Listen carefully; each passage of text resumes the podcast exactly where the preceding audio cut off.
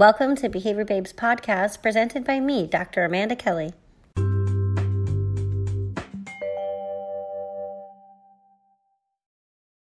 Aloha, joining us today we have Dr. Tyra Sellers. Hi, Tyra. Hi, how are you? Oh, great. I'm good. I'm glad you were there. Sometimes I click over, I'm never sure. Um, oh, I'm here. I'm here. good. That's the first part of the show. Uh, before we begin, could you start off by giving an introduction or a little bit about your bio for the, our listeners? Sure. So I'm Tyra Sellers. I currently am the Director of Ethics at the Behavior Analyst Certification Board. So now is probably a good time for me to um, provide a disclaimer to the listeners that um, I am not here um, representing the BACB today. Instead, um, Amanda was lovely enough to invite me on just to talk about my own thoughts and musings. So nothing that I say uh, on the podcast should be construed as the official position um, or opinion of the BACB. It's just my own stuff. Um, so I originally got my degree in philosophy, have a bachelor's in philosophy. Uh, and then I went to law school because I thought that would be cool, and it wasn't. Um, but I finished, so I do have a law degree. Uh, and then I have a master's in special education, and I got my PhD at Utah State University. And the whole time that I went to school, um, ever since community college, uh, I have always worked in this field. So I ended up, I mean, I kind of tried to leave a few times, right? Philosophy and then law, but I ended up staying. Um, and I'm very happy that I did because I have had a, a really amazing career working with the incredible uh, families and clients and colleagues that I've had a chance to work with. So thank you for having me on today. Absolutely. And I, I mean, I just have to kind of go back through a little bit of what you said. So, a, a bachelor's in philosophy, then law school, then master's in special ed, and then a doctorate at Utah State. Is that correct? Yes. That blows my mind. Um, wow, I have so many questions. Today we're going to talk about supervision primarily. I think you know that was our goal, but I wanted to ask about um, have you found that having that law degree with what you're doing now um, or in the roles that you've had has benefited you? Like, has it complemented anything, even if it wasn't the sole direction you wanted to go in? Yeah, that's a really good question. You know, originally, so I, when I got my law degree, I was still really young. Um, and honestly, if you asked me at that point, working in um, the the field of providing services for um, folks with unique and special needs, I would have said the benefit was that it legitimized me because I was young, I looked really young, but I had these cool, you know, JD letters behind my name. But um, with a little more perspective now and years of experience, certainly law school um, teaches you to take a very systematic approach, not unlike the approach that we take from a behavior analytic perspective so um, I was a pretty good problem solver. I was pretty good at seeing both sides of the um, picture, and I think that has always been helpful. It certainly has been helpful just in terms of negotiating contracts, and um, I probably have always been a little bit more aware of my rights and other people's rights. Um, when I had my own business in California and worked primarily with school districts, I think my legal background and knowledge of special ed law certainly helped um, when needed on both sides. Sometimes it helped with parents, sometimes it helped with school districts. In my current role, it's really, I wouldn't say it's critical because certainly I think someone could fill this role without a law degree, but I certainly find it beneficial in terms of understanding some of the legal processes that we have to adhere to um, as a a body that grants um, certifications for individuals and then manages those. So, you know, I, I understand due process. I can understand a lot of the legal documents that we have to read um, when they come in, either from a notifier or from a subject. So it, it's certainly helpful to me in my role right now, although I have the opportunity to, to work and consult with lots of amazing attorneys, including our own general counsel, Misty Bloom. Um, but it, it just it makes communicating with attorneys a little bit easier because I do understand things. Um, I understand the terminology and things like that. So so both in terms of uh, problem solving and taking a systematic approach, and then also just understanding the systems and the language. well, it sounds like those combination of skills also, I think, contribute to making really effective super a supervisor. I mean, experience, of course, some trial and error, I'm sure, but problem solving, being systematic, and being aware of everyone's rights. So, can you um, can you go ahead and start uh, talking to us a little bit about supervision? Like, what is it? How does it get started? Who gets to be a supervisor, or kind of any direction you want to go in? But um, I think those are some questions that are kind of plaguing people in our field today. Um, okay, um, you're giving me a lot of latitude, and that's really hard because there are so many amazing things to talk about. Um, I think the I think the first thing that requires some discussion in our field um, is what even is a supervisor or a supervisee, and what is supervision? Because I think for a while um, there was a narrow sort of conceptualization of supervision in that I think many folks talked about supervision as applied to individuals while they were accruing their fieldwork experience hours that needed to be supervised, but sort of forgetting the idea that um, while we also supervise therapists now, usually they're RBTs, um, we also probably supervise or get supervision um, when we're board certified, even if we are already at the, the master's BCBA level, certainly BCABAs get supervision. Um, I have my PhD and you do as well, and I know I certainly get what could be described as supervision. Sometimes it's um, over new tasks that I'm learning how to do, so it's really that traditional sense of someone supervising me doing a thing that I can't quite do completely independently, but sometimes it blurs over into what might be defined more like mentorship or just some sort of um, consultative support. So I think that it would be beneficial for us to take a broader um, perspective on supervision and acknowledge that everybody needs it at every level of their career and everybody should be seeking it out. So I want to get your take on this, um, and I know that this is not supposed to be about you, but you've got a tremendous amount of experience, and I want to get your reaction to um, a scenario that someone shared with me, okay? Oh, all right. we'll try. Okay, good. Thank you. Thanks for indulging me. So I just want to hear what your reaction is. So um, a friend of mine who's a clinical director was talking to me, and they said that they had at this point just finished doing an interview with a brand new BCBA, so someone who had just finished their master's program, just sat for and passed the exam, which is so amazing. And um, my my colleague sort of asked them, well, tell me a little bit about what sorts of things you expect and need from a supervisor. And this brand new young um, newly minted master's BCBA person said, oh, well, I'm a behavior analyst, a board certified behavior analyst now. I don't need supervision. okay, go. okay. Um, well, I kind of like you did, I would probably start with let's just back up on the definition of what I'm talking about with supervision um, because I think especially people who are, or even, I mean, I would say even myself, or as things have, you know, evolved, um, that we're going to need to define it, right? Like, what does it look like? Who is it? And we think, oh, that's what I needed to get in order to sit for my exam, right? I think that that I could understand that line of thinking. So I'd start mm-hmm. there, I'd clarify just to make sure that maybe it's not about our semantics, and if it is, then we can I could reframe my question and okay. um, that would give some perspective to that person.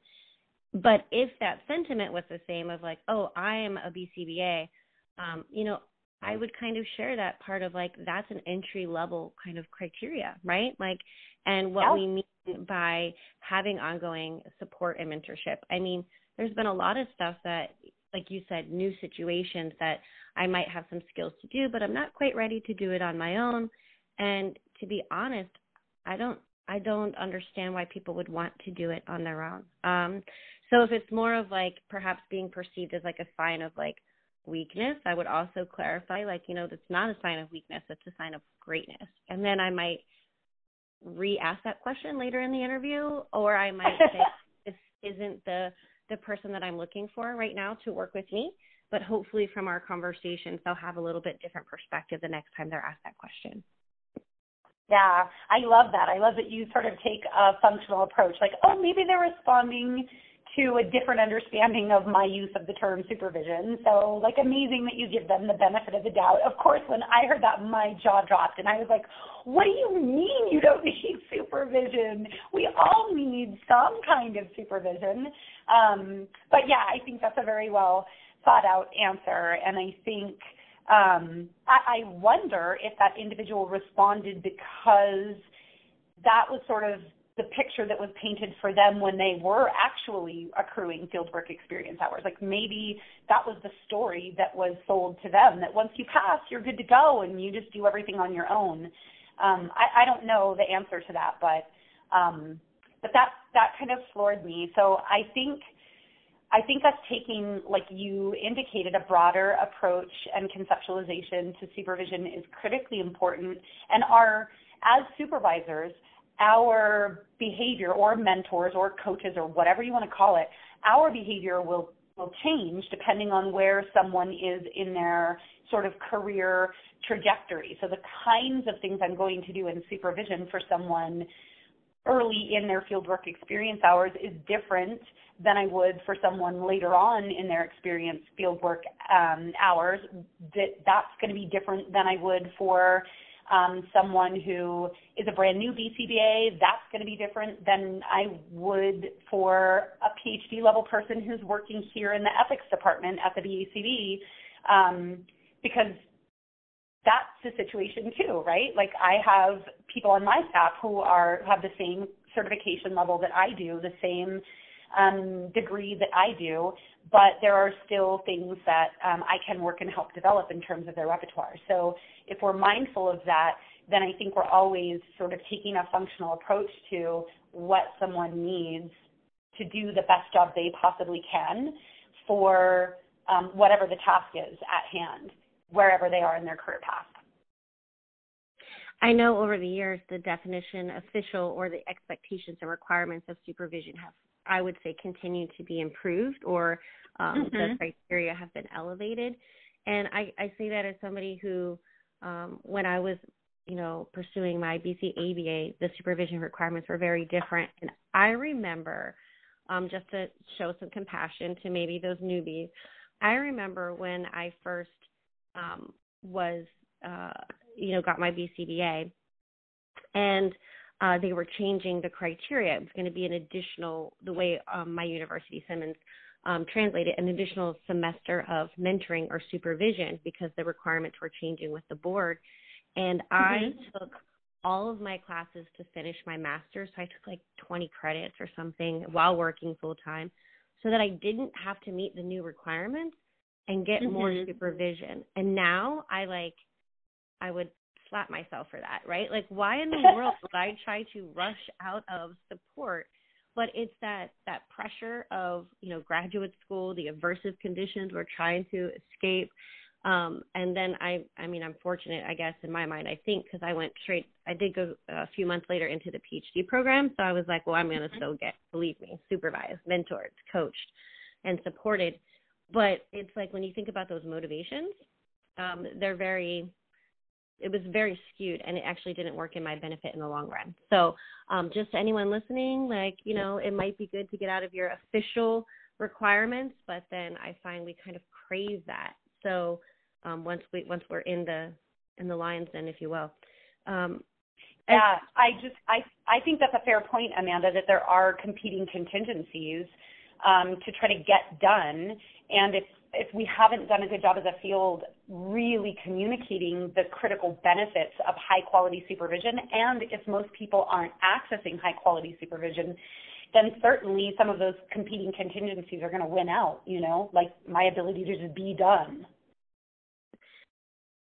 Yeah, definitely. Um, well, I think back to some of my supervisors and some of what great qualities that they had or the ones that they had in common.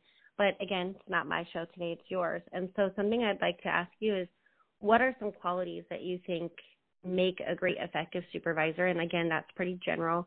And then I guess more specifically, what were the things that were modeled for you that you found valuable that you tried to emulate in your own practices? Um, let's see. I think I think I'm going to have a hard time describing the general and then specific because I'm pretty sure the general things are driven from specific exemplars that people have provided for me. So I think one of the most critical um, initial sort of um, foundational, I guess, um, requirements for successful supervision that I have both seen non-examples and incredible examples of is that um, supervisors need to take their supervisory activities as seriously as they do the activities that they provide for clients.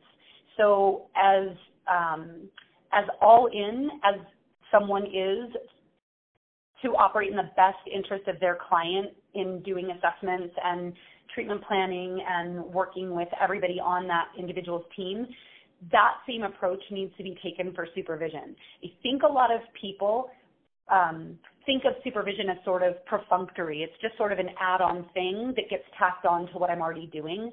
But in fact, as a supervisor, it's as if you have multiple clients. You have your supervisee or trainee that you owe all the same duties of care to that you would to an actual client. Then you have that supervisee or trainee's client that you owe all of those duties to. And if you're working in the real world, you probably have your own caseload.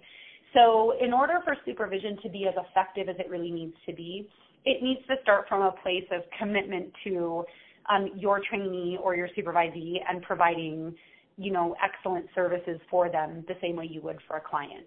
Um, and I have experienced supervisors who um, did not take that approach, and it was sort of just check the box. We have to go through these motions.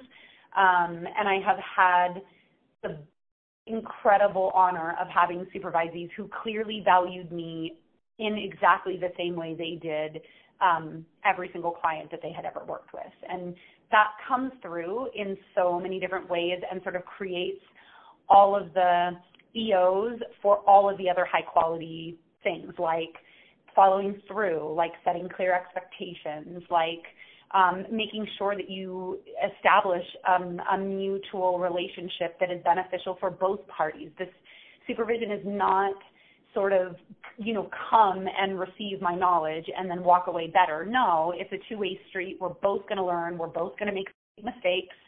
Um, and both people have to be all in. So I think if you have that, all of the other good stuff will come. If you don't have that, likely a lot of the good stuff will not come, like being organized, um, like being respectful and compassionate, like um, being willing to be wrong in front of your supervisees or trainees, like um, understanding that the only way that your supervisee or trainee is going to get better is for you to actively tact to describe some of your thought processes for how you arrived at a certain clinical decision or um, something like that, and then slowly shape away from that. So instead of describing your thought process, now you're asking them to do it and you're supporting them through it. Um, I think those are some of the most critical critical aspects, but I think they all drive from a 100% passion for doing for providing supervisory um, services in the highest possible quality. It really resonates with me when you talk about building relationships and taking it very seriously as it's your, you know, as a primary duty, not as an add on one. And also that like again, that compassion and that that value in the relationship, saying you're wrong, all those kinds of things that make us humans and scientists.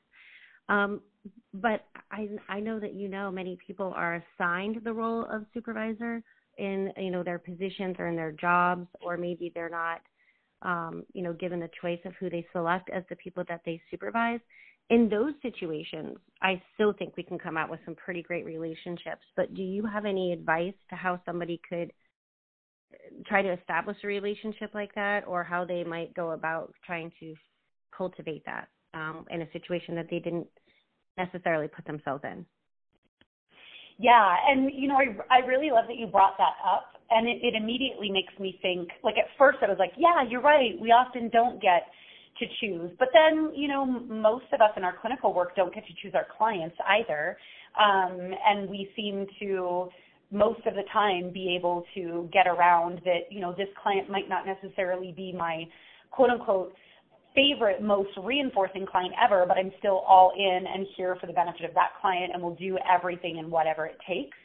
Um, and so maybe it's just reminding ourselves to take that approach with our um, with our supervisees. But you know, I think that you begin building that relationship in your very, very first meeting, and you know, being willing to say some of the things that you just said, like, um, hey, you're going to make mistakes and so am I, and I'm going to let you know when I'm wrong, and or maybe you're going to identify when I'm wrong, and let's talk about what that's going to look like.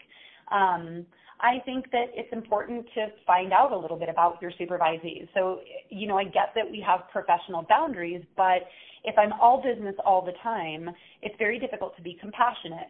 So, you know, find out a little bit in terms of, um, you know, things that your supervisee or trainee likes um, what are their hobbies? Um, I think that that goes a long way. I think remembering every single meeting to check in with your trainee or your supervisee, whether it's at the beginning or at the end, you know, something as simple as like, okay, Amanda, thanks so much for meeting with me today for our supervision meeting.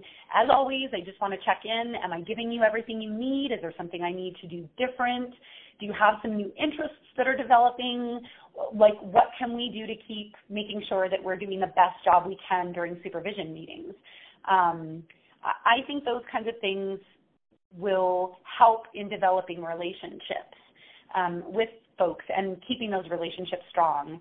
Um, and I think I really do think a lot of it goes back to that first meeting. So setting those expectations, talking about the fact that feedback is going to happen, what it's going to look like, um, and demonstrating, you know, an actual interest in that person. Now, I will say sometimes issues develop in a relationship that you didn't foresee or couldn't predict or, um, you know, are just out of your control. And I think in those circumstances, you take a behavior analytic approach. If I did or said something in a supervision meeting with you that I, after that meeting, our relationship sort of changed and felt strange, uh, strained, I might go back to you and say, listen, Amanda, I need to do a little investigating. I, I'm not exactly sure what I did, or maybe I do know and I can just name it.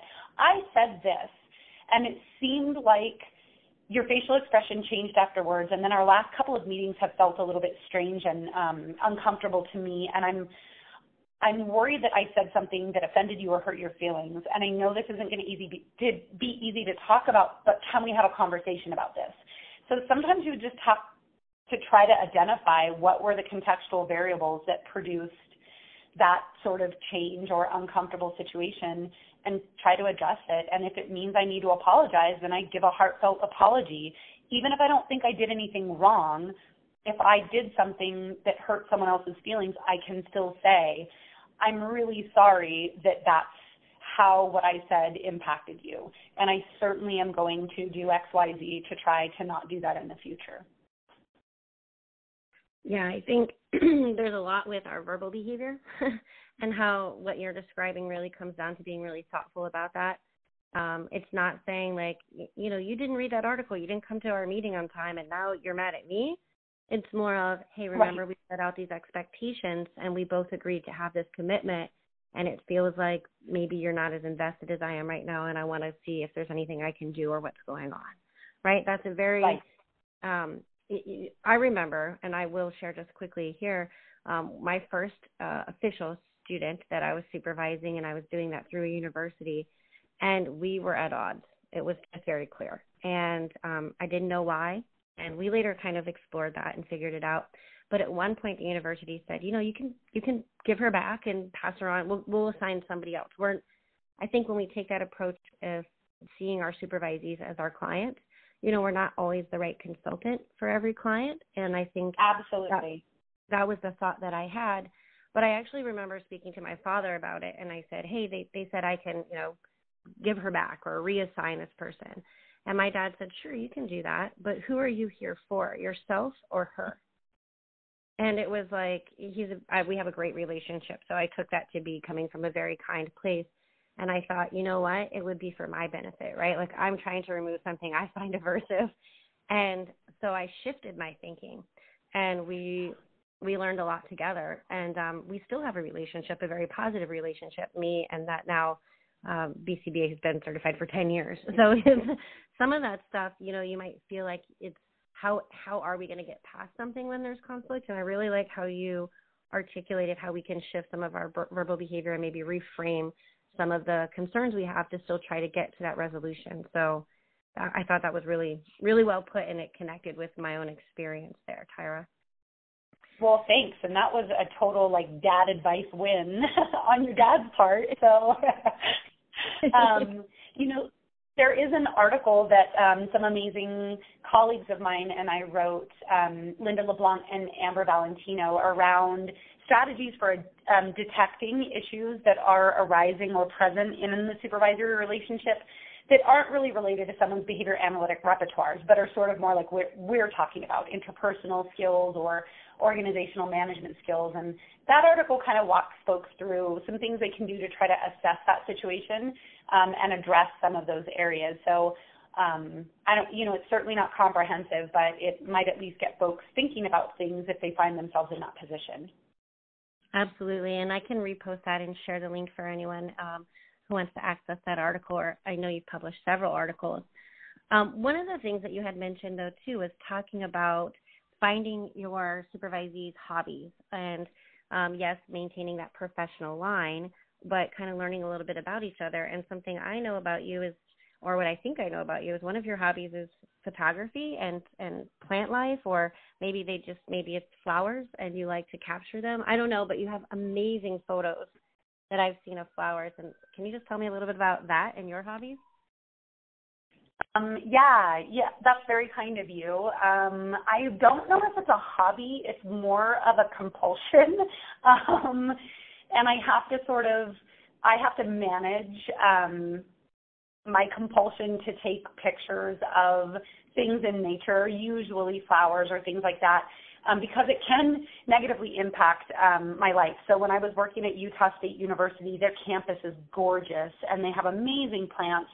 And if I had a meeting across campus, I had to plan it in 15 minutes ahead of time to walk across campus because um, I was showing up late to meetings because I would get distracted by stopping and taking photos on the way. So um, when I travel with people, I have to say, like, look, if, if we're walking and you're talking to me and all of a sudden there's no one there, just keep going and I'll catch up with you. It's because I got stuck taking a picture of something somewhere. So, um, you know, I, I'm not a photographer. I've never taken a photography class. I don't know anything about photography.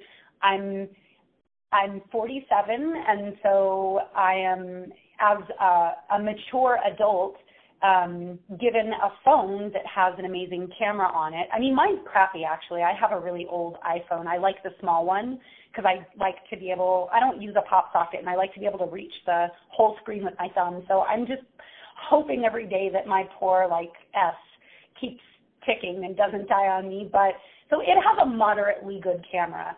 Um, but you know, like as a kid and a young adult, I didn't have access to a digital camera or a phone that could take pictures. Like that's some space age technology for me.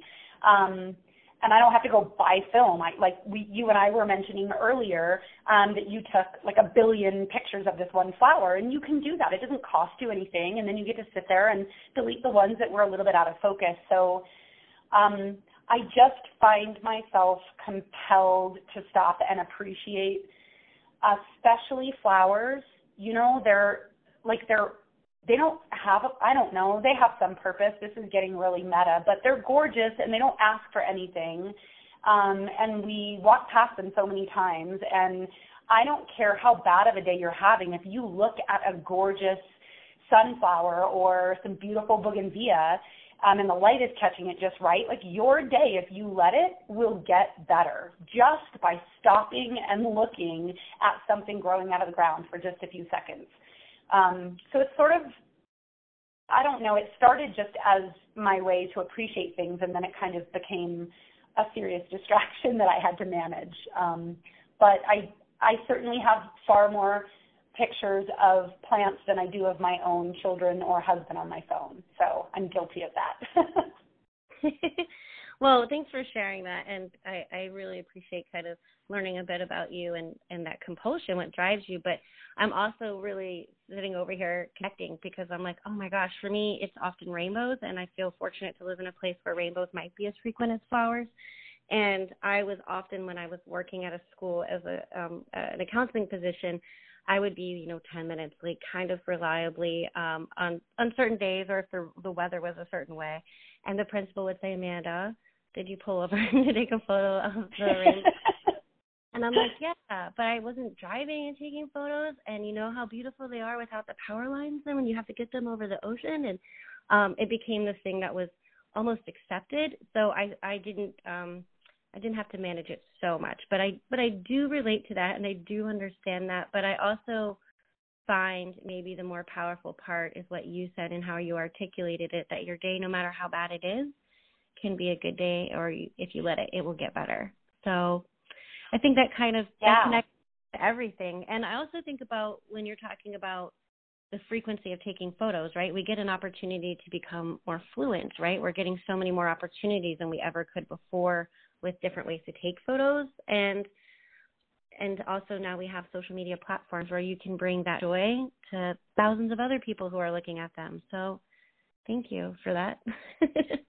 yeah, and thank you for your rainbow photos. I've seen uh, any number of them, and I think I often post the sort of like gasping face um, emoji because that's always my reaction. Um, and I, I actually was thinking of you a few days ago because here in Colorado we have really hot, beautiful weather during most of the day, and then we get a lot of thunderstorms in the later afternoon. Um, and so we get a fair number of rainbows. And I was driving and I saw this beautiful rainbow and I immediately thought of you and I looked around at all of the people driving and no one was paying attention to the rainbow. And I thought, if Amanda was here, she would probably make me pull over and take a photo of this rainbow. I definitely would. well, I'll you stop. I'll stop the pictures of the rainbow. yeah, stopping and smelling those flowers. We'll do it together. But Tyra, I want to thank you again, or and I want to thank you again for joining. And um, our time already is is at, at an end, but um, let's let's talk some more, and let's have you do another show in the future. I'll commit you now publicly. Um, I think that I think that I just got voluntold to do it. One of my favorite things to do is voluntold sometimes what, where we should go. But I um, thank you again for joining us. And before we end our call and our discussion today, I want to give you an opportunity to mention any um, projects you're working on, any of the articles, or any other shout outs that you might want to give. Um, well, I would just like to take the opportunity to thank every single person from RBT to BCBAD out there who is um, doing the good work to improve the lives of individuals and organizations. And thank you so much and keep up the great work, everyone. Oh, and thanks for all your contributions. And for anyone who's interested in learning more about applied behavior analysis, you can visit www.behaviorbabe.com.